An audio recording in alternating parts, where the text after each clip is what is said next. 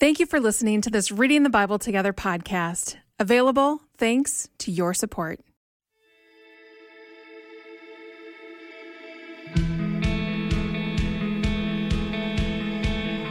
Welcome to Reading the Bible Together. I'm your host, Angela Smith. Jesus knows that the way of the one true God is to go through suffering and, and, and to leave the granting of power in God's hands. Like you don't grab for it, you don't grasp for it. You leave it to God.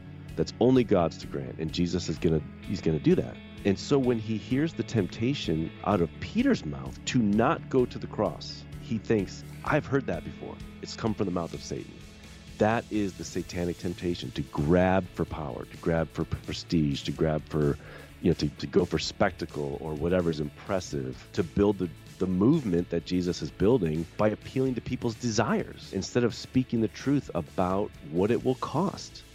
We're continuing our series on the Gospel of Mark, and joining me again today is Dr. Timothy Gombis. Tim Gombis teaches New Testament at Fuller Theological Seminary and is the author of four books, including a commentary on Mark's Gospel, the Story of God commentary series, which I'm using um, as part of my study for the series. He has three adult children and lives in Louisville, Kentucky. Welcome back, Tim. Thanks very much. Glad to be here.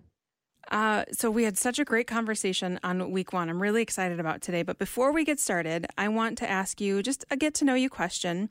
Where do you experience the presence of God the most? That is a uh, that's a really complicated question to me. And I thought about this because you gave me some advance notice. It's really to me it's a very very very complex reality. Our experience of God in this world and the reason that I see complexity there is really I'm going to blame it all on the Gospel of Mark. because in the Gospel of Mark, um, Jesus talks about um, his presence with the disciples and then his coming absence. And I think that what I have been feeling and experiencing over the last maybe decade or two is a mysterious combination of God's presence and absence. Mm. Um, just sort of being reminded that this world is God's good world and this world is not yet in the condition that God wants it to be. And but I was thinking about is there any place or any time when I genuinely experience God's presence? And I think it is when uh, at my church just up the road, it's just a small community, uh, when we uh, participate in the Lord's Supper together. Um, it's an Episcopal church, and so we celebrate the Eucharist. And when I uh, receive, I'm just reminded that I am one of a number of people mm-hmm. that are mm. welcomed at Jesus's table, and mm-hmm. um, that that to me is a powerful moment. That's so. It's good. a longer answer than you may, may have been asking for. Yeah, no, I mean, and what I was expecting, like mine is the North Shore in Minnesota, just by on the mm. shores of Lake Superior. It's so big, it's so grand, and it, the the lake is so powerful yeah. that I'm almost uh, like I almost can't pray. I can't, mm-hmm. you know, like prayer meaning me speaking to God. I can just, yeah. I have to be because I'm so overwhelmed. Um, yeah but what I appreciate about your answer is that I think that you're not alone in that, in experiencing both his absence and his presence. I mean, it hmm. says in the scriptures that he's always with us, but that doesn't always feel, you know, that yeah. we may not always have that feeling. So to yeah. acknowledge that, I think is important. And I think it's important for people to hear that you're not crazy if you feel that way. You're you're not alone yeah. in that. So I think that's good. Yeah, I appreciate you saying that. I think very oftentimes, uh, and I'm not kidding when I say that the Gospel of Mark did this to me, um, because I, I think our tendency is to have a very sentimentalized faith and one that has is very tidy and sort of like hallmark oriented, mm-hmm. and um, the Gospel of Mark is just like. Um, it just kind of tears through all of that and just shreds it and kind of comes on the scene like a punk rocker and just wants to just let us know that this is all way more complicated and than we think. And if we're trying to make something very tidy uh, to it, um, we're getting it wrong. So. Let, will you say a word about who Mark was? We didn't do that in the introduction. He's it's Mark is John Mark. Will you talk yeah. just briefly about who he was, who he is? Yeah, that's right. Um, Mark is that that's the traditional attribution of this gospel that it was John Mark uh, whom we discover uh, quite a bit about in the Gospel of Acts in the New Testament. Um, although in the Gospel of Mark itself, he does not make himself a character. So there's a sense in which it's not totally that important. But I think um, there's something about his appearance on the pages of the New Testament that I think resonates with the spirit of the Gospel of Mark. And um, his mother was uh, his mother's house was one of the meeting places for the early church in the in uh, the Book of Acts. So he would have known all of the major players in the early days of the church, like mm. Barnabas and John and Peter and James.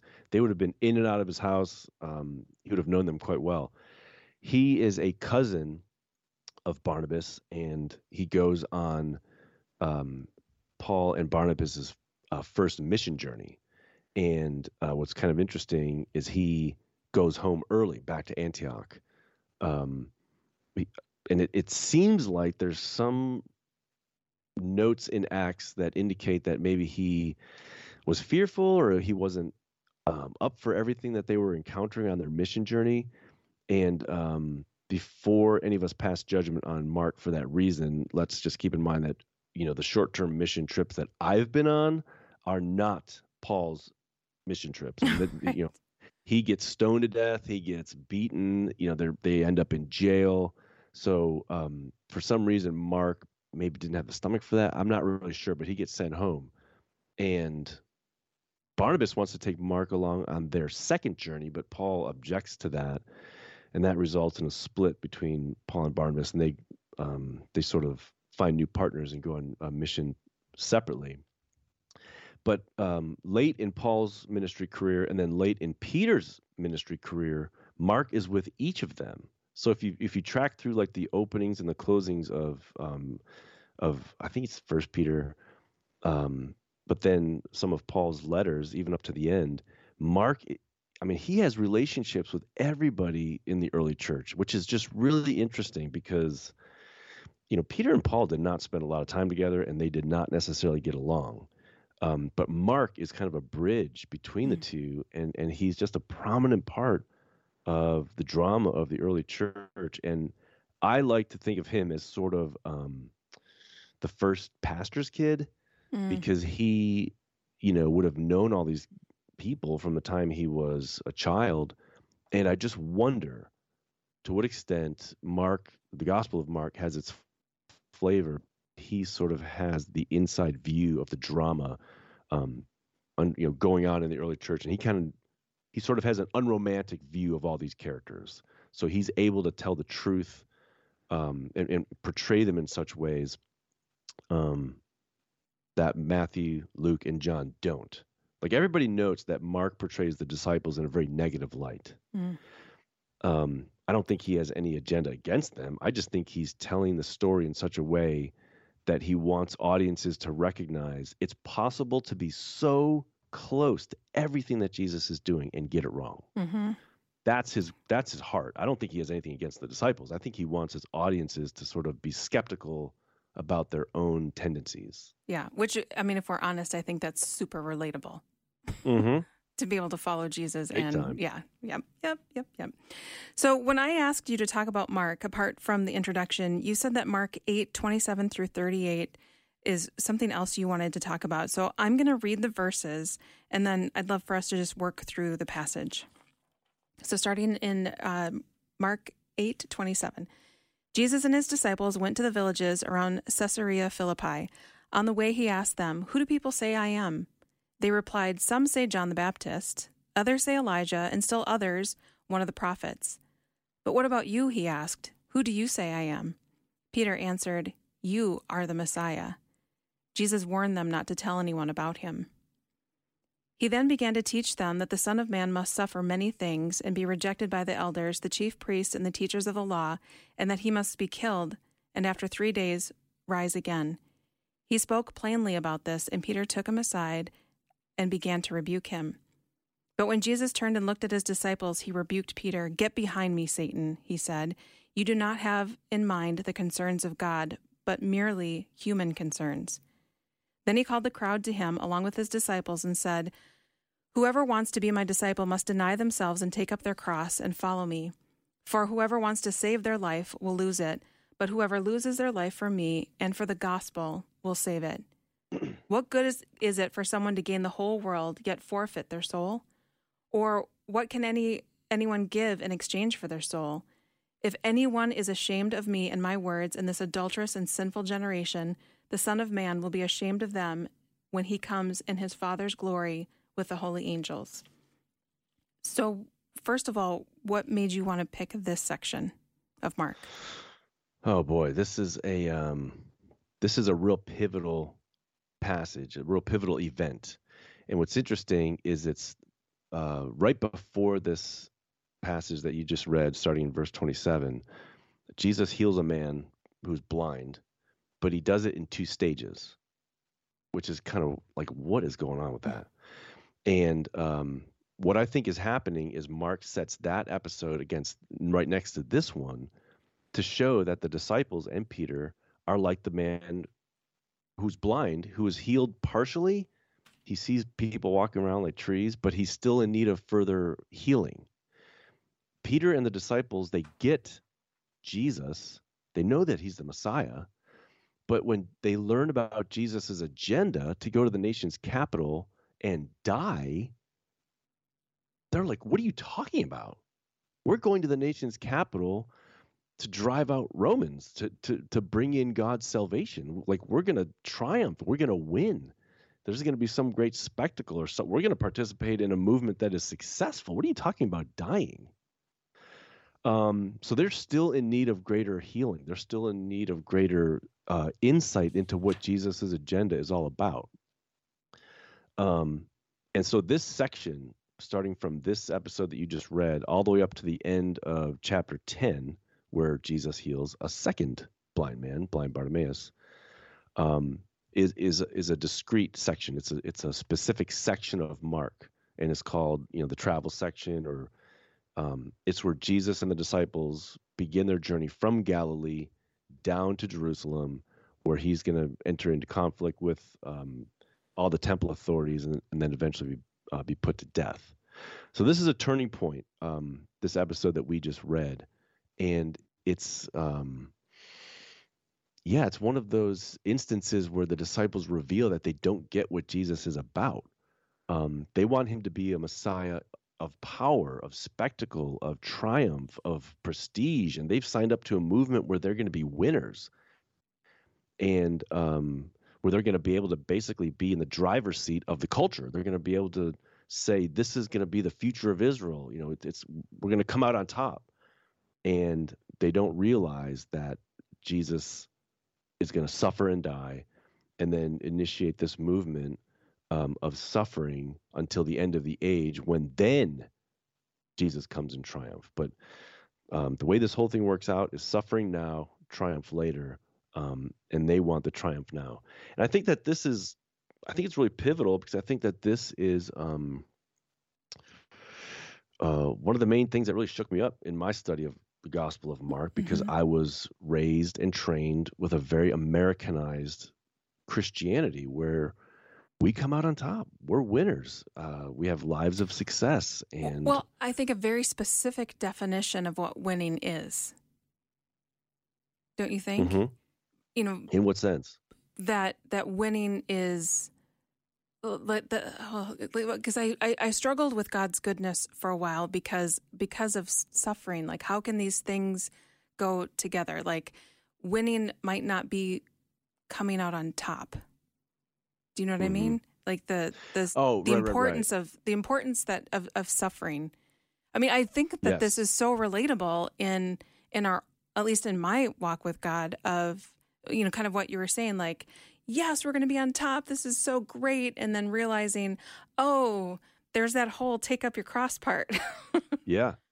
Yeah. By winning, I mean like having a life that's where there's no suffering, right? No injury. My kids turn out perfect. Um, they get into the colleges they want to get into.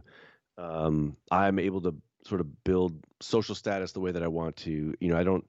There are no hiccups in life. I never face a season of depression. My my children never face a season of depression. Um, none of us ever go through seasons of like searching and uncertainty. Like everything works out. Like I, I inherited that kind of Christianity that was so filled with promise that everything is going to be great in the American shiny vision of success great. hmm Um, I wasn't given this kind of gritty, um, you know, God's goodness is seen in subtle ways. Um, the world is more complex than we imagine. Indeed, being Christian is going to be a life of suffering now, insofar as it's we experience relief or goodness or joy, all that. Like, let's give thanks and celebrate that. But let's not have illusions about life. Um, we're going to have seasons of wandering or uncertainty or physical injury or job loss or um, divorce or you know whatever. This this world is not. We don't have guarantees hmm uh, to have a shiny kind of life or have a shiny kind of community, um, or even have the you know uh, the kind of sway on the national scene that we want to have, which is actually I mean that's what Peter really wanted to have. He wanted to determine the course of Israel's future, and I think that that's a, a definite temptation on the part of American Christians. Like we want to have we want to have a say in how things go in our nation, and it's like you know Jesus's agenda is just so different and i think that that is what you know overall mark is wanting christian audiences to to lean in and like and inquire like in what ways is it different? Because it just really is. It's i mean all the way up until the end of mark where it ends in this really odd way i think mark wants to leave audiences in a place where they are leaning in and, and saying we need to go back to work and figure out like how did our kind of following Jesus become so embedded with all kinds of cultural prejudices and idolatrous promises that we have thought are biblical, or we've thought they are Christian, but maybe they're more cultural and not necessarily faithful to the way of Jesus. Yeah, in verse 33 when Jesus says, "You're setting your mind on the things not mm-hmm. you're are you're not setting your mind on the things of God, but on the things of man." That I mean, like Romans 12:2 talks about the renewing renewing of our mind, but this is, sounds like more than that, like not renewing, but actually like replacing. Do you know what I mean? Like surgery, Yes. like take out and put in something new. Yep, totally. Yeah, and- and Mark or Jesus in Mark uh, kind of gets at that in the parable of the soils in chapter four, uh, verses one to twenty, when he talks about how all other kinds of concern enter in and choke the word and make it unfruitful. And yeah, Christians and churches can have other agendas at work. We can sort of have um, a variety of desires that that replace becoming communities oriented by the cross and um, we can become people that have human concerns at the forefront rather than god's concerns for sure i mean Yeah. peter spends all this time with jesus and he's still i mean jesus does not mince words when he says get behind me satan Yeah, I thought it was really, you had some really interesting things to say about that in the commentary. Um, and it's also around that Jesus was talking about that the Son of Man must suffer and die before Mhm. being raised and vindicated by God. Now I'm just going to read from the commentary um, that you're using a Greek verb there. How do you say the verb? D E I? Oh day yeah day it's necessary, it's a yeah, must. it is and that points to two yep. realities. Jesus is executing God's predetermined will of inaugurating God's kingdom and overthrowing the rule of Satan. And the necessity of this taking place is according to God's character and the manner in which God works. Like that, maybe it was somewhere else in here. You were talking about the Satan being at work and Peter Mhm. kind of correlating. Oh, that's what it was.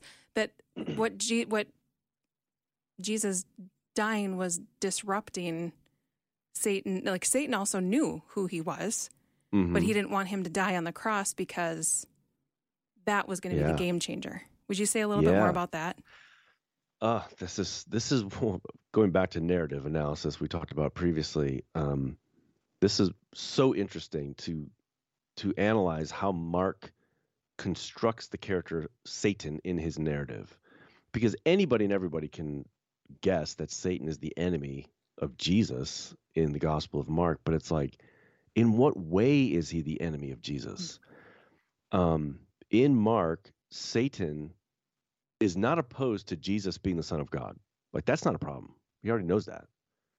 what Satan is going to try to tempt Jesus to do is to become the Son of God in power without going through suffering. Mm. He wants it, so he tempts him to grab for spectacle, to grab for prestige, to grab for power. Um, and so, I mean, he wants him to bypass the cross and just go right for the power.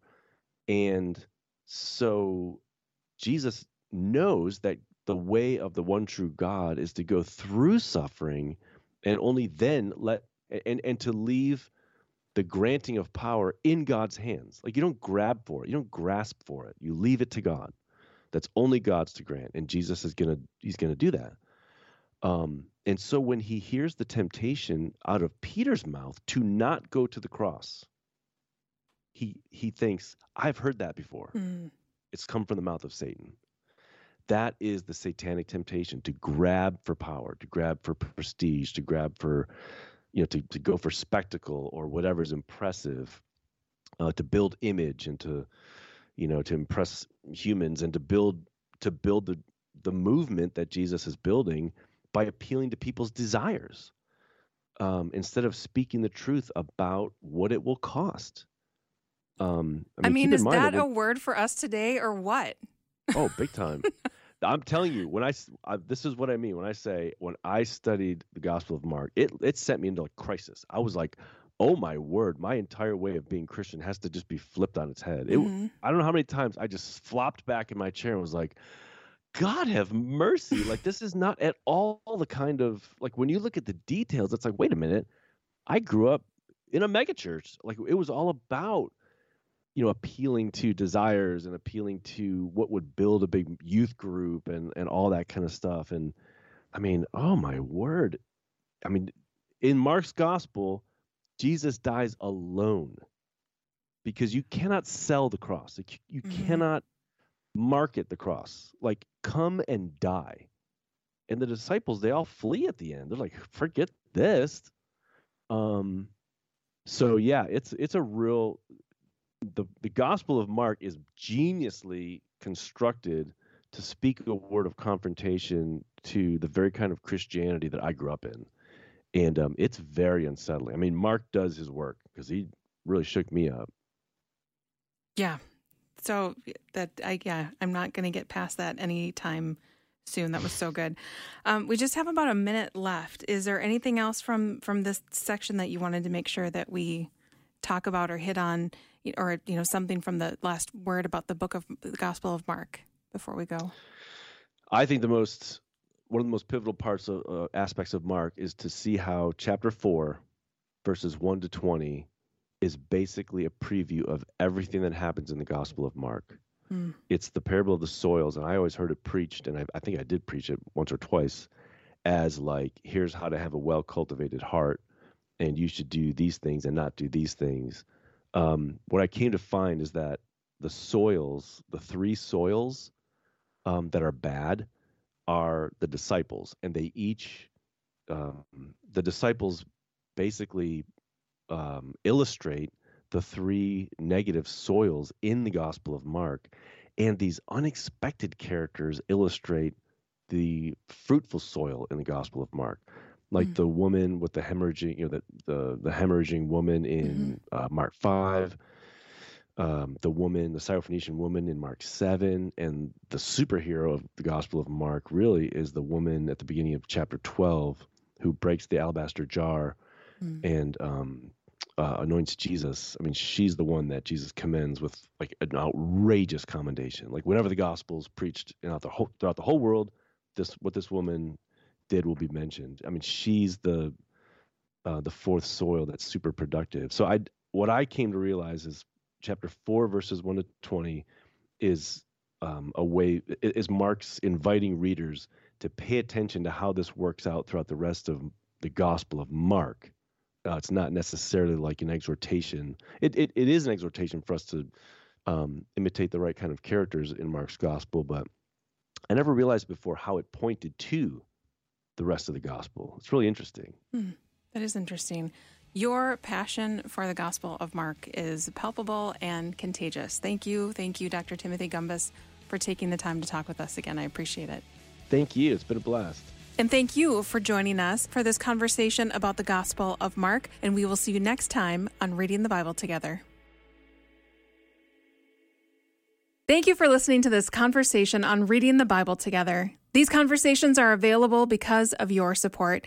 You can become a supporter now at myfaithradio.com. Please subscribe to the podcast so you don't miss any episodes and share it with friends so together we can inspire more people to read the Bible together.